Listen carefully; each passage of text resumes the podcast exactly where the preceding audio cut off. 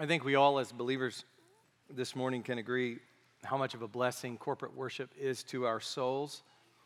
When we think about the way that the Lord blesses us and strengthens us in our private time with Him and, and how wonderful that is, and with our, our, our families when we have family worship and we read God's Word together. But uh, what a special treasure it is to gather as a local church. So I pray that we're not just going through the motions today that we're not just here biding time until the next thing on the list for uh, this end of the weekend day, but that we really are here on the Lord's day for corporate worship, to magnify Him and to rejoice uh, in our relationship with Him, to, to be here today filled with joy, filled with joy before our God.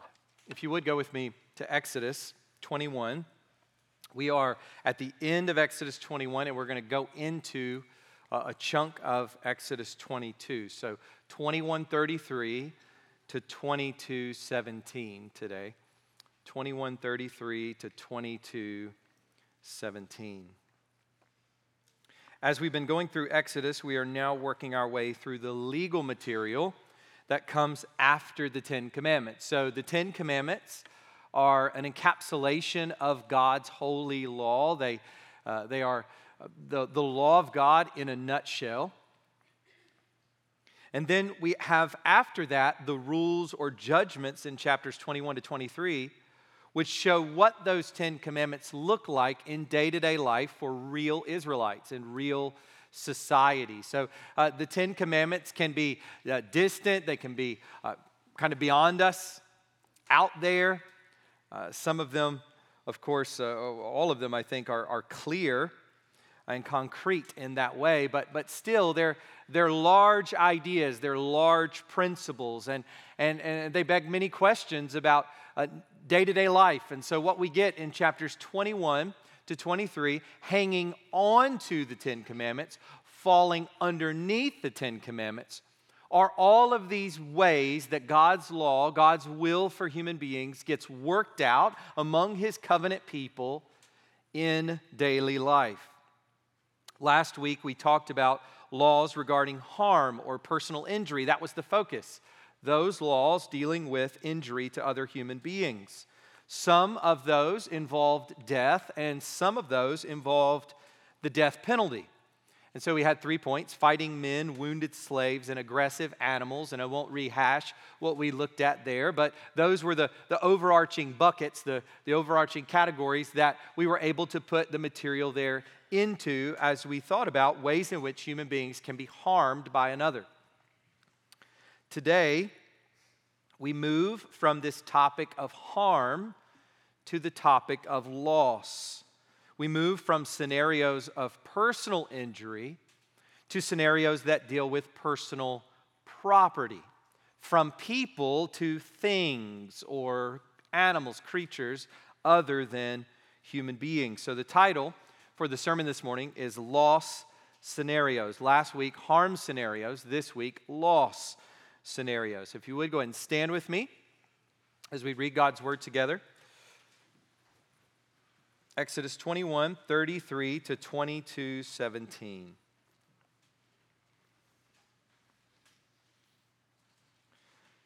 And you'll notice in your ESV that verse 16 and 17 are included with the next section, but I think you'll see how uh, it really belongs uh, with this section. so, beginning in 21 33, this is the word of the Lord. when a man opens a pit, or when a man digs a pit and does not cover it, and an ox or a donkey falls into it, the owner of the pit shall make restoration. He shall give money to its owner, and the dead beast shall be his. When one man's ox butts another so that it dies, then they shall sell the live ox and share its price, and the dead beast also they shall share. Or if it is known that the ox has been accustomed to gore in the past, and its owner has not kept it in, he shall repay ox for ox, and the dead beast shall be his. If a man steals an ox or a sheep and kills it or sells it, he shall repay five oxen for an ox and four sheep for a sheep.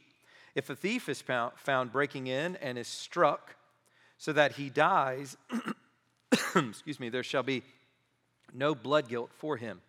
But if the sun has risen on him, there shall be blood guilt for him. He shall surely pay. If he has nothing, then he shall be sold for his theft.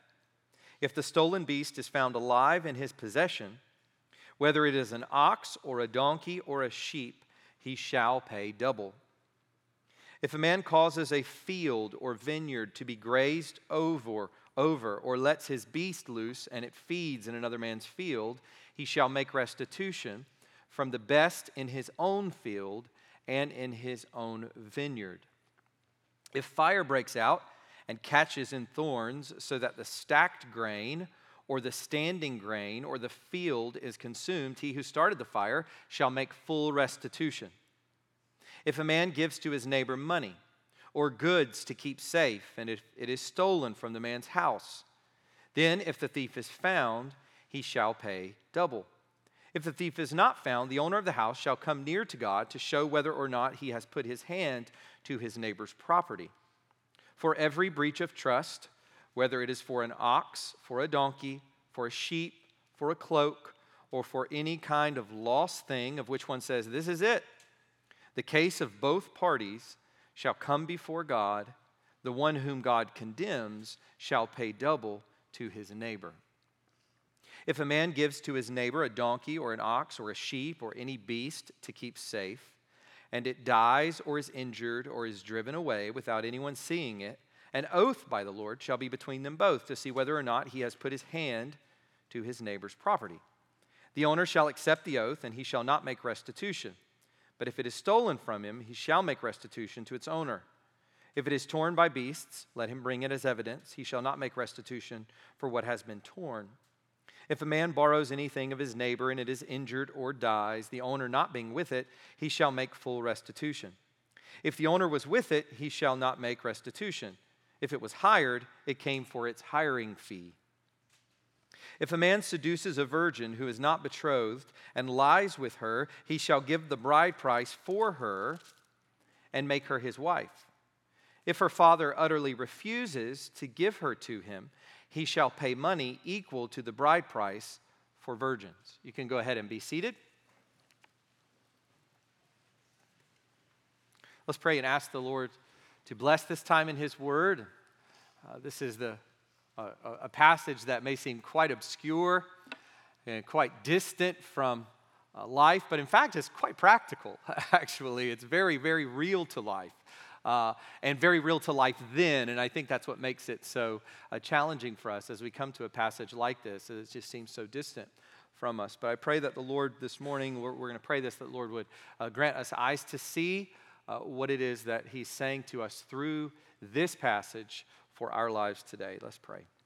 Father, we're grateful for your word, every uh, syllable, uh, as Jesus said, every jot and tittle. Lord, we thank you that you have given us this precious gift.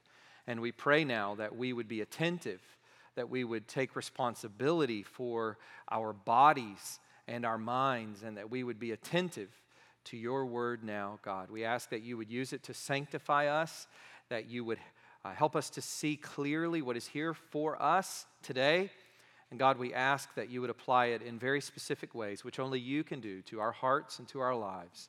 God, we're grateful for time to gather this morning, and uh, we pray that you would save sinners, that you would build up your saints, Lord, that you would work in the hearts of all of us, Lord. We, we know that all of us have sin, and God, sin that we don't see. And Satan is really good at blinding us to our sin and, and helping us to be distracted. So, God, we pray that you would undistract us today, that you would pull our hearts and our minds to truth, and that we would turn away from those lies, and lies would be uncovered in our lives. Father, be gracious to us, we pray. We know that you have been gracious to us in sending your Son, and you have been gracious to us in applying his atonement to us by your Spirit. And so, God, we pray into that grace, knowing that you are our Heavenly Father and you know what we need before we ask, and you love us. So, God, we pray, knowing these things to be true, and asking that you would be uh, gracious to us today. In Jesus' name, amen.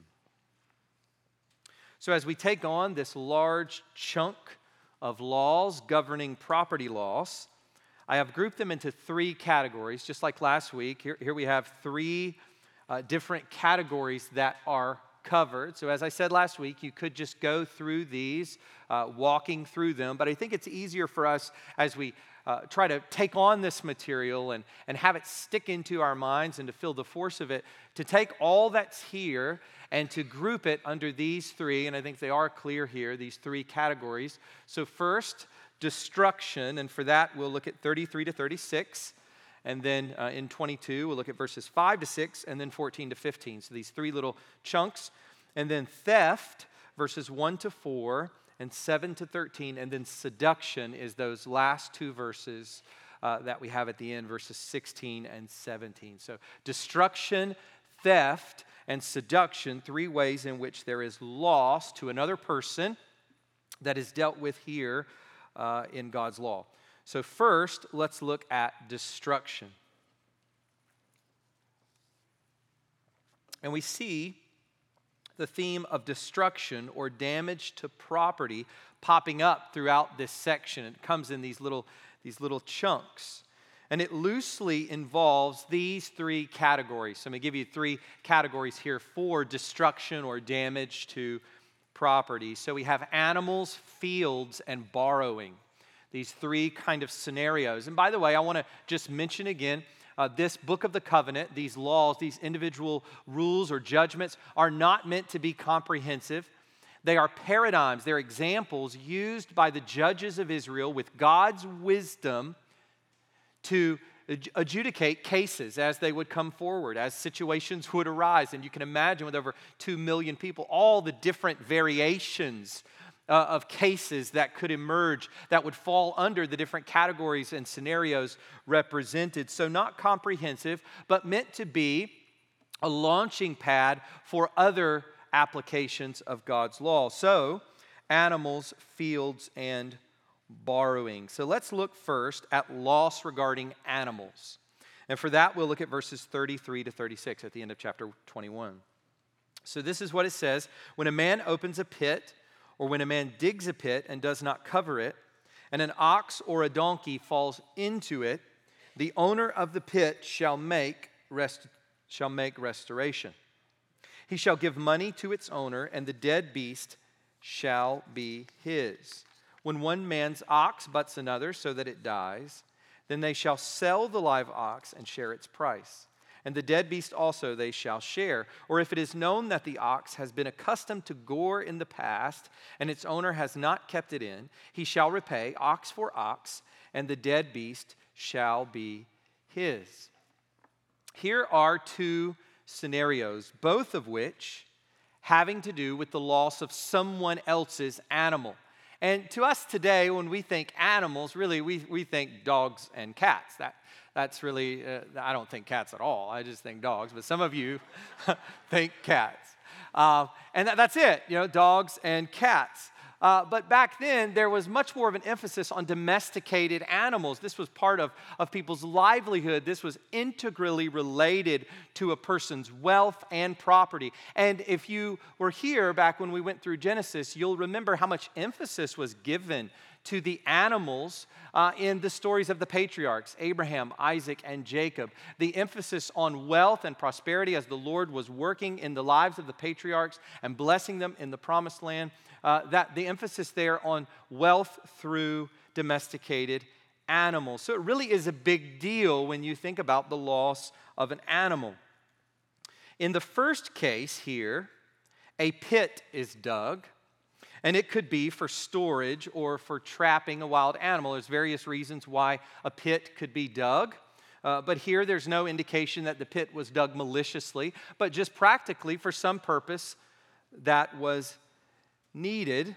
The pit is dug, and if left uncovered, it could result in someone else's farm animal being killed by falling into it. So, deep enough uh, to kill an animal, maybe it's filled with water, and so the animal drowns but it is a threat if left uncovered to animals. If that occurs, the person who dug the pit has an obligation to buy the dead animal from its owner. So that's the first case. The second case gives us a person's ox or bull that kills the ox or bull of another. And this can be divided into accidental or negligent. So you see the various layers here that are involved an accidental situation of one person's ox killing another, or a negligent situation. If accidental, then the person whose ox did the damage is to share the loss with his neighbor. The living animal is sold, and all is split between them. So you see that uh, even though there was, there was no negligence, even though there was no real culpability, uh, there is the, the importance of recognizing the loss to someone else caused by what you have, and then coming underneath that burden of loss with that other individual, with your neighbor, and within the covenant people, with your brother, and bearing up under that loss with him. So the living animal is sold, and all is split between the two. However, there may be, in such cases, negligence on the part of the owner of the butting ox. Negligence in which a person should have taken action to prevent their animal from harming another. And we saw this last week as we looked at negligence that would involve an animal killing another human being and how that could result in the death penalty unless a ransom was paid.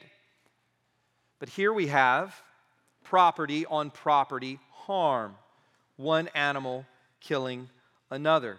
If it is the case that negligence has been a part of this, then he must replace the dead animal with one that is alive. So he takes the dead animal for himself and he replaces it with one that is alive. He restores the situation to where it was before. So, first, we have the, the loss of animals. Second, we have loss regarding fields or what is harvested from those fields. So look at verses 5 to 6 in chapter 22.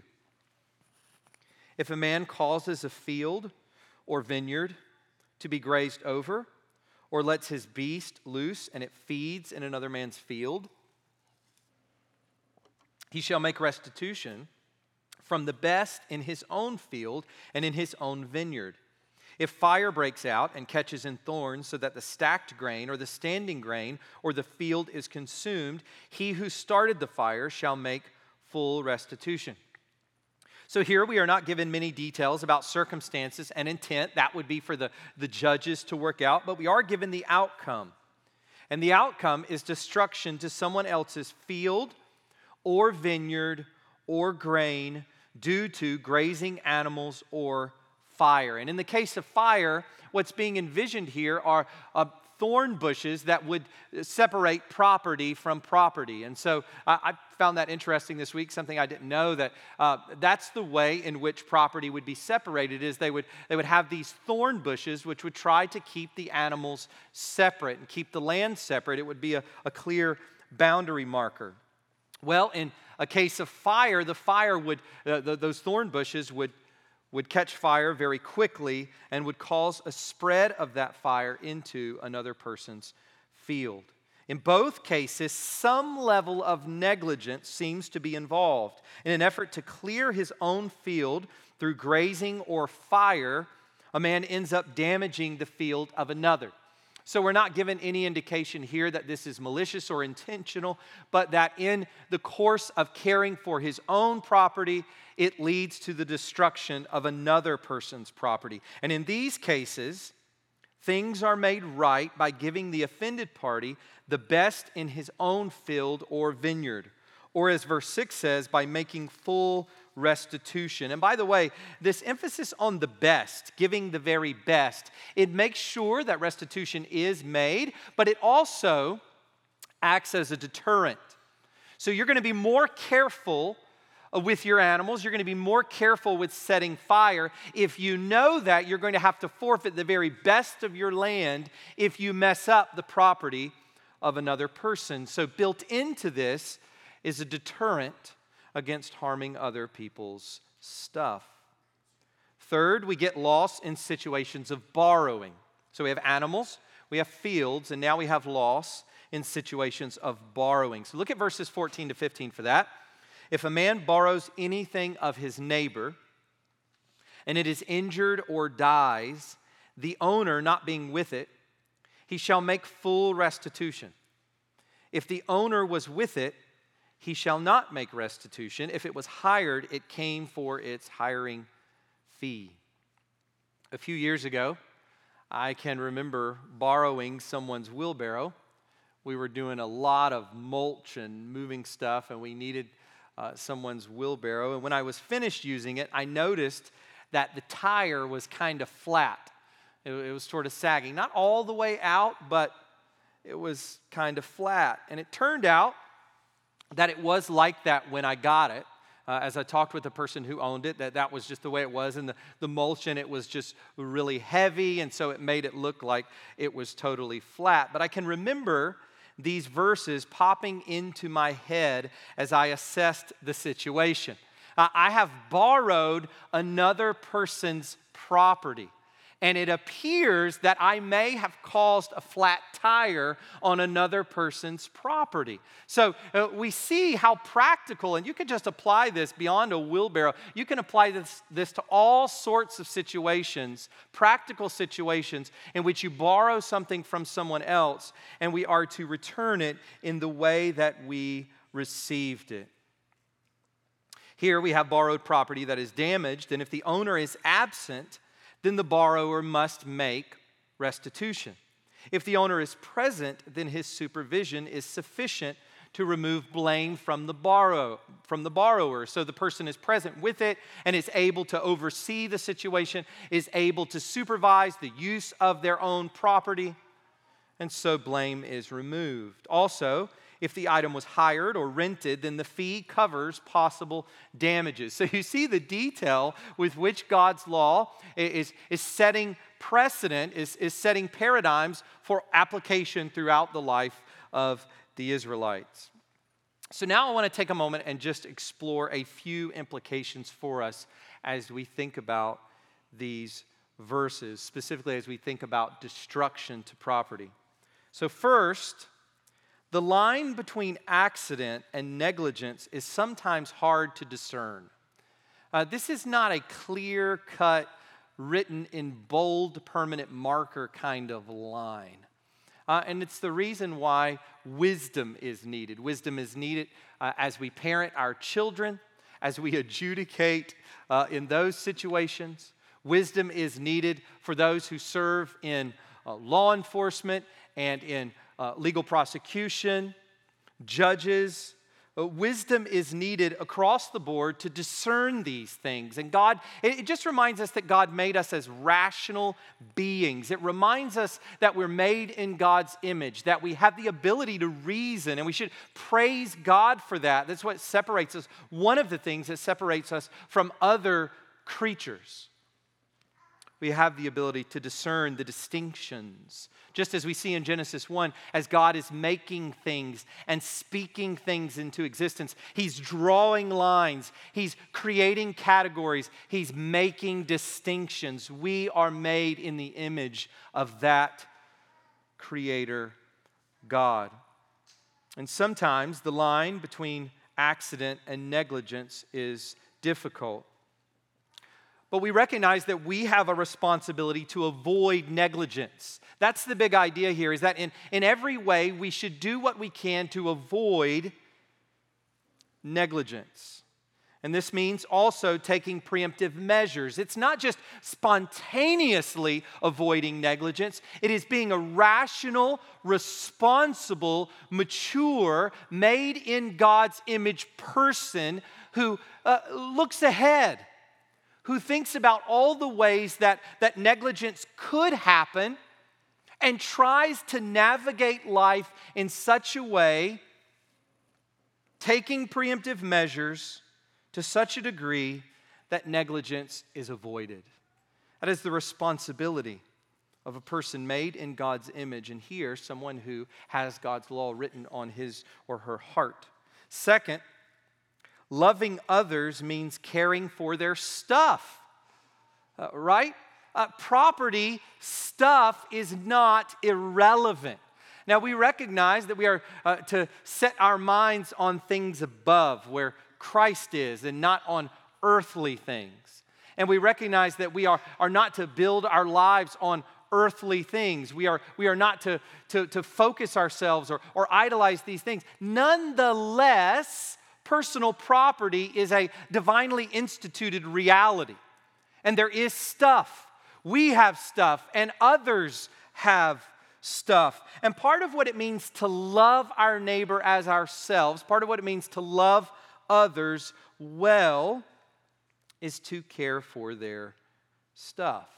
Let me say it this way if people are important to us, then their property will be as well. In fact, it's easy to say that people are important to us in theory. One of the ways that we show that people are important to us is by caring for their stuff. Third, a third implication for us is that accidents and failures are going to happen, right? I mean, this is just a part of life. Accidents are out of our control, and failures on our part are inevitable. We can't foresee every situation in which we could be negligent, and we can think about our lives right now and look back, and probably there will be certain things that come to mind, ways in which we have been negligent in our lives. Accidents and failures are going to happen, but when they do, this is the key.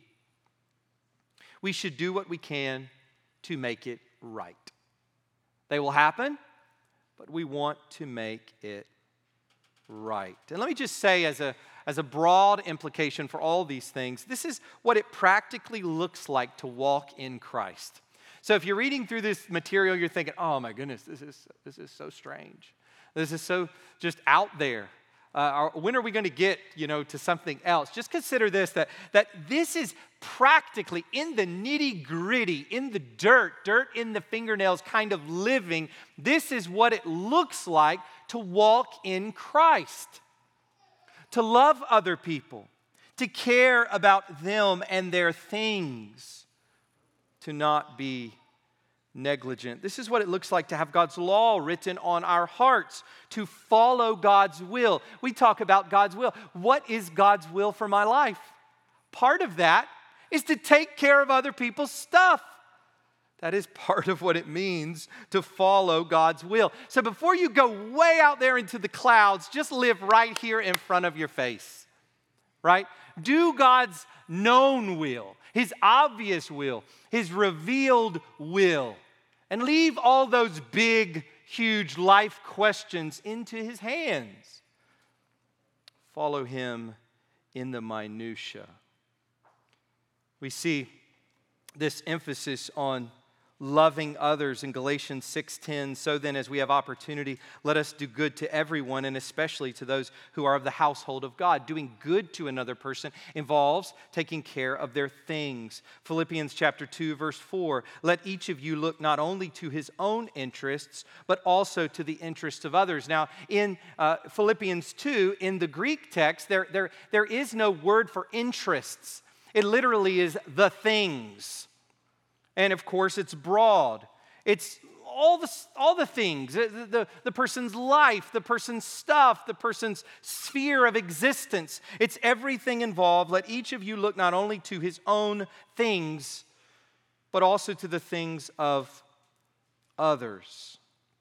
So, those are just some implications for us as we think about these passages involving the destruction of property. Secondly, we have theft we have theft. Look at verses 1 to 4, and then we'll go ahead and read also verses 7 to 13.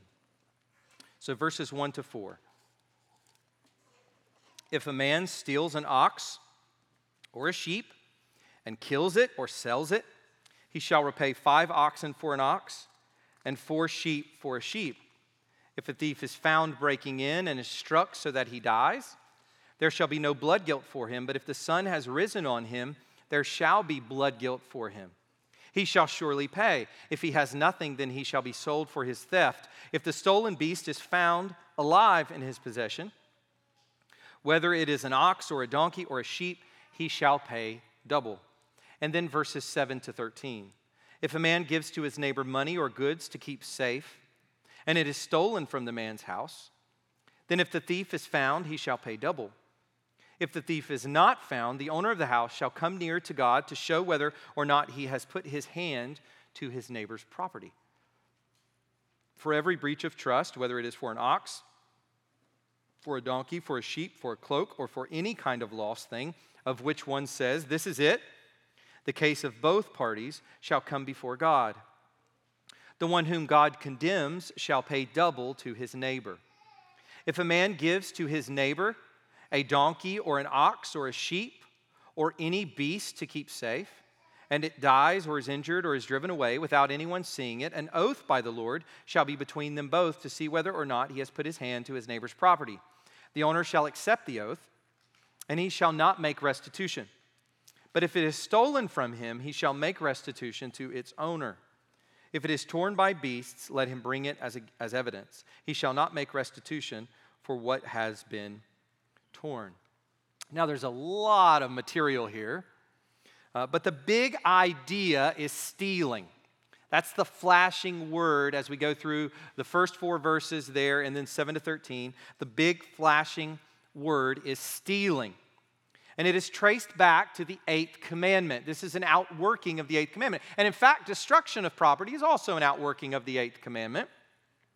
But the eighth, command, the eighth commandment, Exodus 20 15, says, You shall not steal.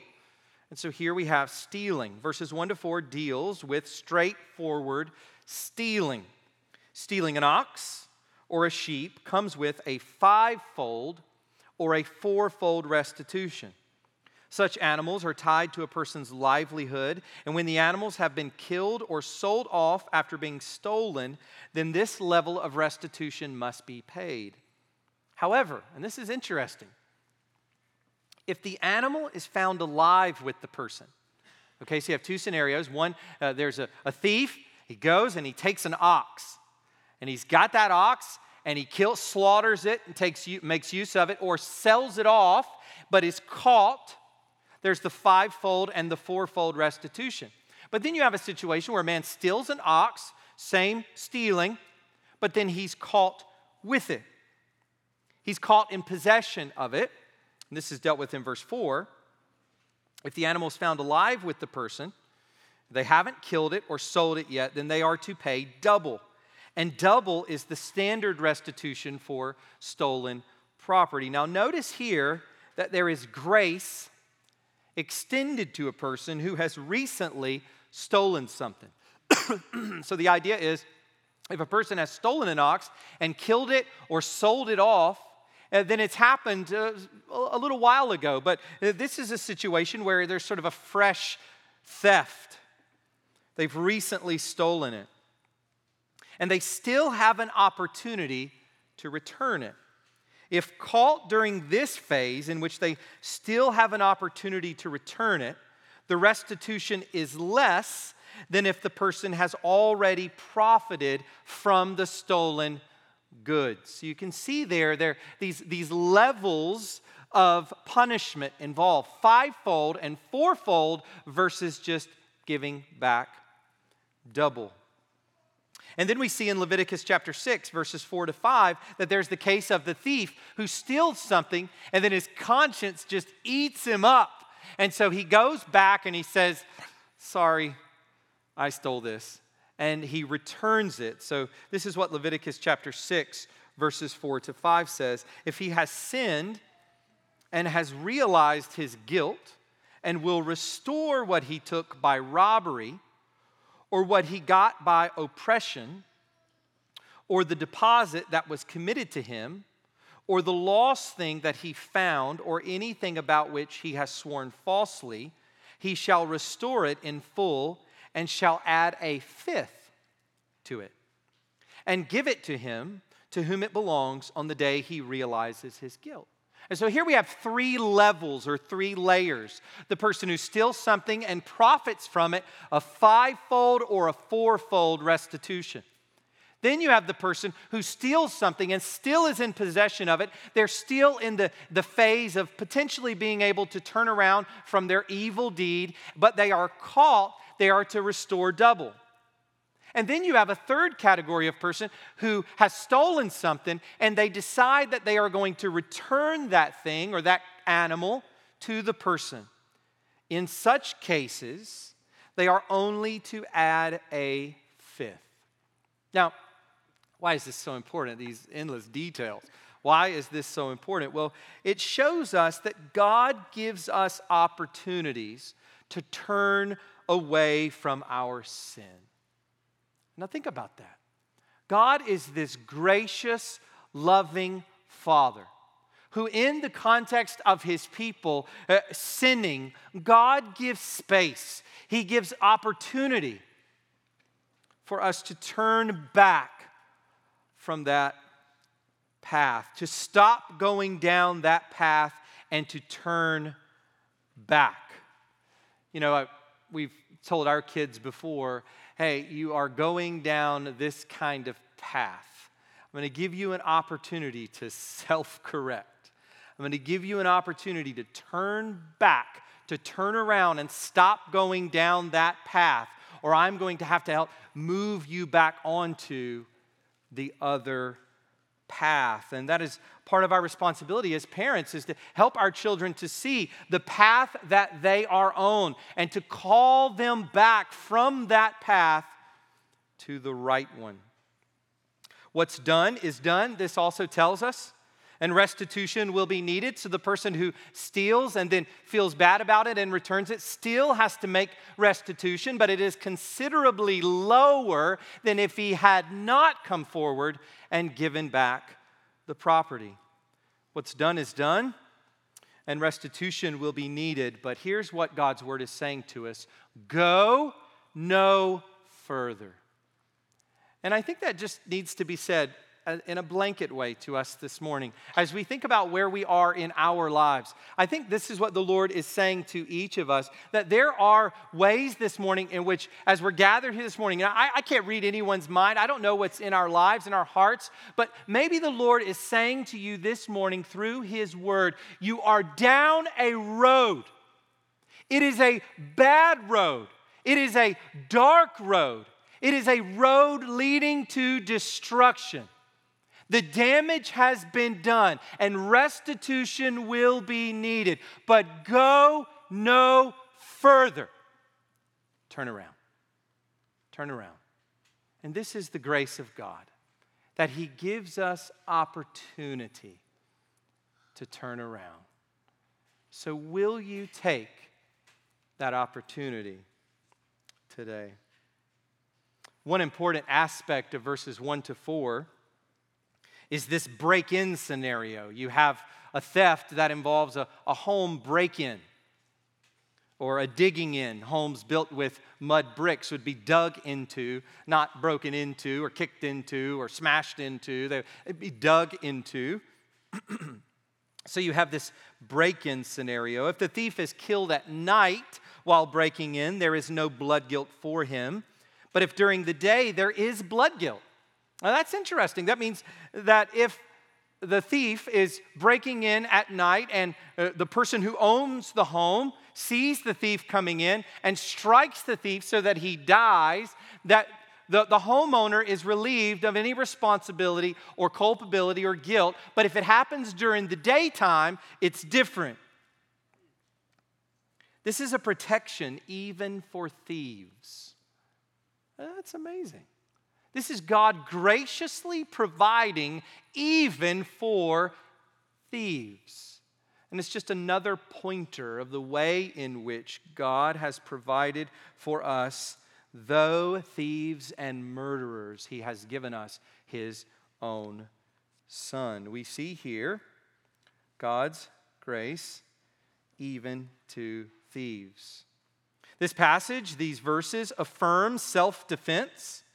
If one is unable to determine the threat to life and family, it affirms. So, if you have been wondering about that, I think this is a, a key passage in the Bible, affirming that it is, it is just and right to protect yourself and your family and your home. If someone is breaking into your home at night and that involves deadly force because you don't know if that person has a knife or a gun or what their intentions might be. I think this affirms that we have the right to defend our families. But it also limits deadly force in the case of theft. And it tells us this human life is more important than human property. You, you can't kill someone because they're taking your TV, right? TV way down here. Human being, even a thief, way up here. Do you see what's going on there in God's law? The justice of it, the protection for the homeowner whose life may be in jeopardy, but also the gracious protection even for a thief. And the recognition that human life is far more important than human stuff. This is a stark contrast with the ancient world in general, with the ancient Near East, where the death penalty for theft uh, was given out in various ancient law codes, where if a, a thief could be put to death, it was a way of saying that there really is no difference between property and people. But as Bible readers, as people made in God's image, as people who know God's revealed will, who have His law, we recognize that there's an intrinsic distinction and prioritization between people and property. You also have this awful draconian uh, sort of, of law in the ancient Near East where a thief could, be, uh, could have to pay restitution up to 30 fold, 30 fold, and could be put to death. In that sense, we see the mercy and the grace embedded in God's law. Here, we do see that a person can be sold into slavery, but the restitution, the debt, is only fivefold, which is conceivable, impossible, as opposed to 30 fold, which would undoubtedly result in lifelong slavery. So that's verses 1 to 4. When we come to verses 7 to 13, the issue is safekeeping, uh, keeping something for someone else. Maybe you've done this before. Someone has gone out of town and they've given you their car or they've given you their pet, they've given you something that you have kept and taken care of. When a person entrusts something to another, and we all recognize that to do that comes with a certain amount of risk that the item could be damaged or stolen. We are taking a risk when we take our things and we give them to someone else to take care of. But these verses still fall under the topic of stealing. We're, we are still very much in the theme of stealing as we come to verses 7 to 13. And so the focus here is when there is suspicion that the one looking after the property has stolen it. So that's the focus. The focus here is, is not so much the, someone uh, the losing, someone coming and stealing something from the, the holder, but the holder himself or herself stealing it from the owner. In such cases, they are to be brought before the Lord. And this would involve judges and priests and oaths. This would involve coming officially before the Lord as you come before the, the religious system of ancient Israel. They would be brought before the Lord. And this presupposes two things as we read this about them coming before the Lord and giving an oath in God's presence and, and, and the owner of the property accepting that oath and so forth. It presupposes two things the power of God and the fear of God.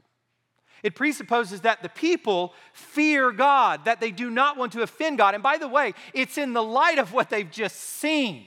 We might read this and think, anyone just go right on up there and say it, make an oath. Yeah, say something like, I, I swear. We hear this all the time over trivial. I swear to God. People say that sort of thing all the time, and, and it just is, means nothing.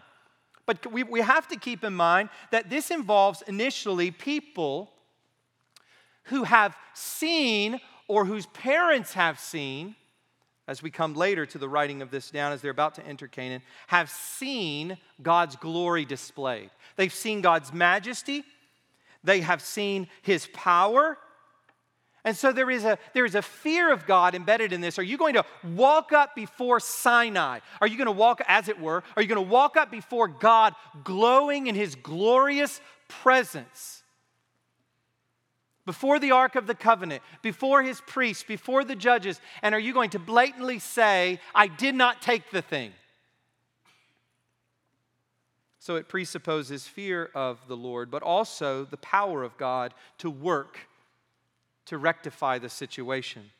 To blatantly lie to God's face in the matter is to invite his punishment, it is to bring down curse rather than blessing. And we actually later, when Solomon is dedicating the temple in Jerusalem, we get reference to this sort of thing in 1 Kings 8, verses 31 to 32. If a man sins against his neighbor and is made to take an oath, and comes and swears his oath before your altar in this house, then hear in heaven and act and judge your servants condemning the guilty by bringing his conduct on his own head and vindicating the righteous by rewarding him according to his righteousness. So Solomon prays into God's power. He prays into God's presence, recognizing that for a person to come before God at the temple, this is years later, well, we've moved from pre tabernacle through tabernacle to temple, that to come before God in this context and to lie about stealing something is to invite God's judgment.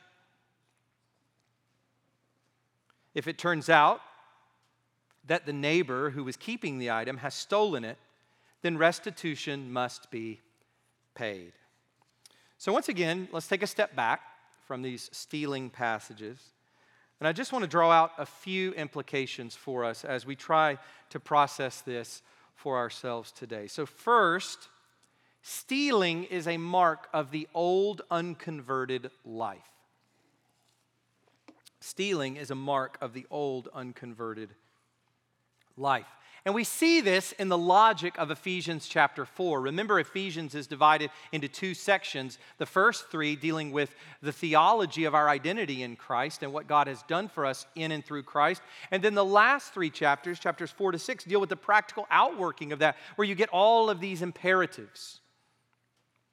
And the logic of Ephesians 4 shows us that stealing is a mark of the old unconverted life. So, verse 17 says, Now this I say and testify in the Lord that you must no longer walk as the Gentiles do in the futility of their minds. And then you fast forward a little bit to verse 22 put off your old self. And then verse 24 put on the new self and then all of that funnels down into what we read in chapter 4, verse 28. Let the thief no longer steal, but rather let him labor, doing honest work with his own hands, so that he may have something to share with anyone in need. That's what it looks like to be a Christian. What it looks like to be an unbeliever is to steal, it's to destroy, destructiveness and theft and, and all kinds of disregard for other people and their stuff is a mark of an unbeliever.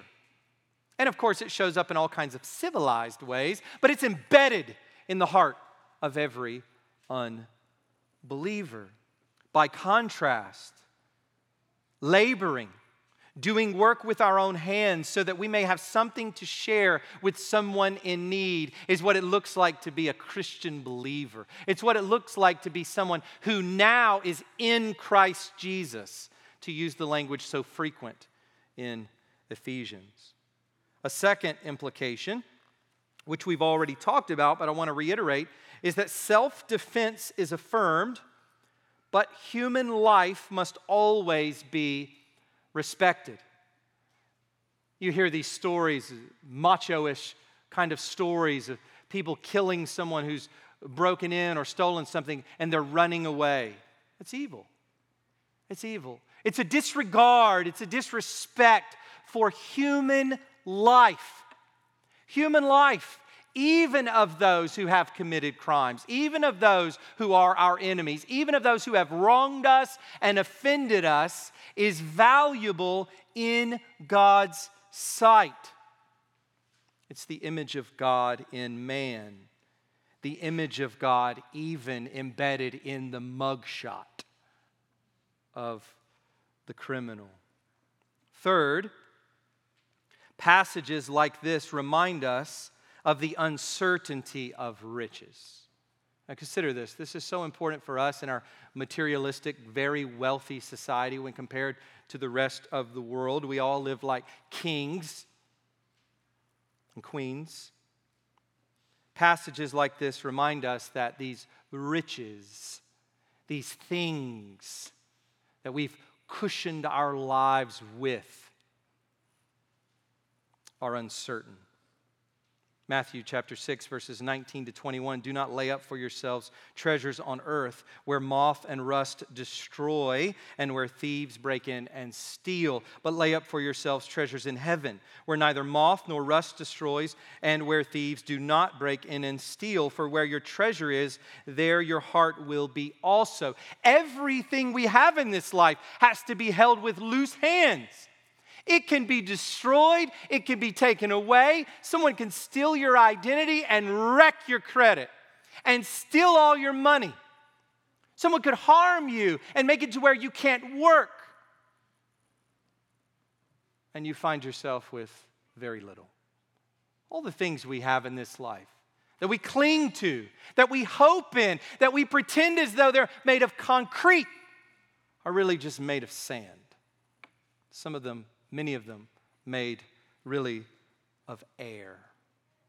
And yet we treat them as though they are our carefully constructed castle and fortress with concrete walls where nothing can take us down.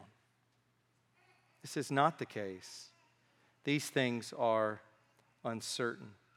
And then 1 Timothy chapter 6 verses 17 to 19 says this explicitly, as for the rich in this present age, charge them not to be haughty, nor to set their hopes on the uncertainty of riches, but on God who richly provides us with everything to enjoy. Hope is not in the number in the account, but it's on the Lord, knowing He's going to take care of us. He's going to work in our lives and He's going to provide for us in the way He sees fit for our good and His glory, according to His will and our ultimate eternal good. Goes on to say they are to do good to be rich in good works, to be generous and ready to share, thus storing up treasure for themselves as a good foundation for the future, so that they may take hold of that which is truly life. It reminds me of Jesus when he says, The one who saves his life will lose it. This is, this is not truly life in the sense that, uh, uh that we think that what really matters is our experience, our comfort, our happiness, our stuff. He who clings to that and holds that dear and packs that away loses his life eternally. But he who loses his life for my sake shall find it. These are the words of Jesus to a rich society, often neglected, often forgotten. Jesus doesn't just tell us to read our Bibles and go to church. He tells us to respond in the right way to all of our precious stuff and to hope in Him and not our riches. Thirdly, we have this loss scenario of seduction. So, destruction, theft, and seduction. Look at verses 16 to 17 as we finish up. If a man seduces a virgin who is not betrothed and lies with her, he shall give the bride price for, for her and make her his wife. If her father utterly refuses to give her to him, he shall pay money equal to the bride price for virgins. Now, it would be easy to get tripped up at this point. Think, what? How is this related to what we just read? To get tripped up and to think that the text is saying that a virgin daughter is mere property to her father. So you could just sort of kind of play this out. We know we're talking about property, it's clear. We were talking about, you know, personal injury before and, and, bodily injury, and now we're talking about personal property. And now all of a sudden we get this reference. This is one of the reasons why I think a lot uh, of people want to put it in the next section. Let's push it out there to the next section. But it really belongs here with this section. It is a loss scenario. It is not the case that she is being treated like mere property. Instead, the issue is the bride price, something that's very distant from our way of thinking, but in the ancient world was very much a part of life and still today functions in societies. When a woman left home to marry, her help and services within the household were lost. And that just reminds us of how important people within a household should be to the functioning and maintenance of that household. May it not be that our children just grow up being entertained. Uh, may it be that they actually contribute to the functioning of our homes. And that's the way that it was there. It's presupposed here. When she left home, her help and her services around the house within the household were lost.